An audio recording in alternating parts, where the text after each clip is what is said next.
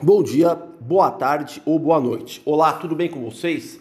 Meu nome é Adriano Vretaros, sou preparador físico de alto rendimento e estamos aqui para falar sobre preparação física no basquete. Preparação física direcionada especificamente aos jogadores de basquete.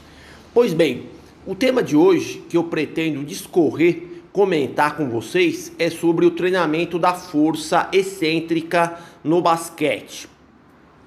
É, Para adentrar no universo do treinamento da força excêntrica, eu preciso falar sobre os três regimes de contração muscular presentes na ação humana esportiva. São três regimes de contração muscular: o concêntrico, o excêntrico e o isométrico. O treinamento da força concêntrico, intitulado treinamento positivo, ele visa, tem como objetivo o encurtamento muscular. Já no treinamento da força excêntrica, também chamada de treinamento negativo, ela visa trabalhar o alongamento muscular. É, no entanto, no treinamento de força isométrica, ele é um treinamento estático, que não ocorre alteração no comprimento muscular e o ângulo articular permanece estável. Esses três regimes de contração muscular da força são requeridos nas ações motoras do basquete. Por exemplo, no salto vertical, na fase descendente do salto, o jogador precisa é, do utilizar, solicita né, do regime excêntrico. É, na fase final descendente ocorre o regime isométrico e na fase ascendente do salto o regime concêntrico se faz presente. E assim, os três regimes de contração muscular acabam sendo solicitados nas diferentes ações motoras do basquete. Passes, dribles, deslocamentos laterais, conhecidos como shuffle lateral, deslocamentos de costas, os back pedals, passo crossover, entre outros. Em cada ação motora que os jogadores de basquete realizam, haverá a presença desses três regimes de contração muscular. Aqui, o foco principal será no regime de contração excêntrico, reforçando o que eu havia dito. A força excêntrica é também chamada de treinamento negativo e visa trabalhar o alongamento muscular.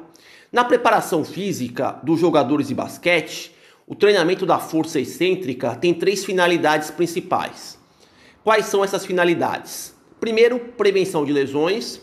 Segundo, reabilitação das lesões. E terceiro, melhoria no desempenho. Vamos discutir cada um desses três objetivos da força excêntrica no basquete. O primeiro objetivo é a prevenção de lesões. A prevenção de lesões por meio do treinamento excêntrico pode ser conseguido através do aumento no pico de tensão do comprimento muscular.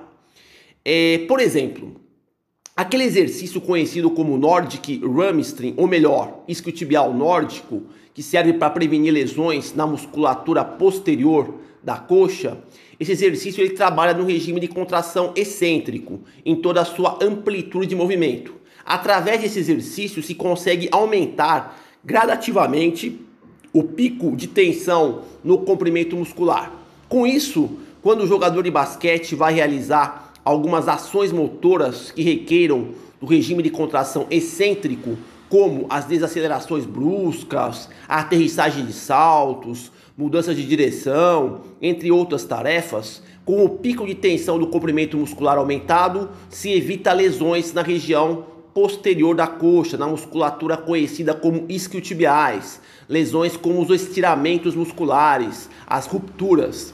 Então, esse é o objetivo do treinamento excêntrico. Primeiro objetivo, que é a prevenção de lesões. O segundo objetivo do treinamento da força excêntrica é a reabilitação das lesões. Isso pode ser conseguido por meio da remodelagem tecidual da área lesionada. O treinamento da força excêntrica nos programas de reabilitação consegue remodelar os tecidos que foram lesionados. Para explicar a remodelagem tecidual, preciso falar sobre as três fases de cicatrização tecidual. Primeiro, fase 1, que é constituída, caracterizada por dor e inflamação. É a fase mais aguda da lesão. A fase 2 é, da lesão, da remodelagem tecidual, é considerada como é caracterizada com dor reduzida e formação de fibrose, graças aos fibroblastos, que são as células cicatrizantes. E essa fibrose, ela pode ser benigna ou maligna. Se for uma fibrose benigna, automaticamente o processo de cicatrização evolui para a fase 3 e se consegue uma remodelagem tecidual do tecido que foi lesionado e possível cura. Já, por outro lado, se for uma fibrose maligna, permanece na fase 2 com dor reduzida e fibrose por tempo indeterminado. Essa é a função do treinamento de força excêntrico na reabilitação das lesões. Agora, temos também a terceira finalidade do treinamento excêntrico, que é a melhoria no desempenho, no rendimento atlético. O treinamento excêntrico visando a melhoria no desempenho pode ser empregado no ganho de força máxima, pois o treinamento excêntrico ele proporciona a possibilidade de se trabalhar com cargas superiores a uma repetição máxima, a uma RM. No treinamento de força excêntrica, é, visando o desempenho, se pode trabalhar com cargas equivalentes a 120% de uma repetição máxima. Utilizando esse tipo de carga, se consegue obter ganhos de força máxima e também ganhos de força hipertrófica. Então, as três finalidades do treinamento de força excêntrico na preparação física do basquete são prevenção de lesões, reabilitação das lesões e também melhoria no rendimento.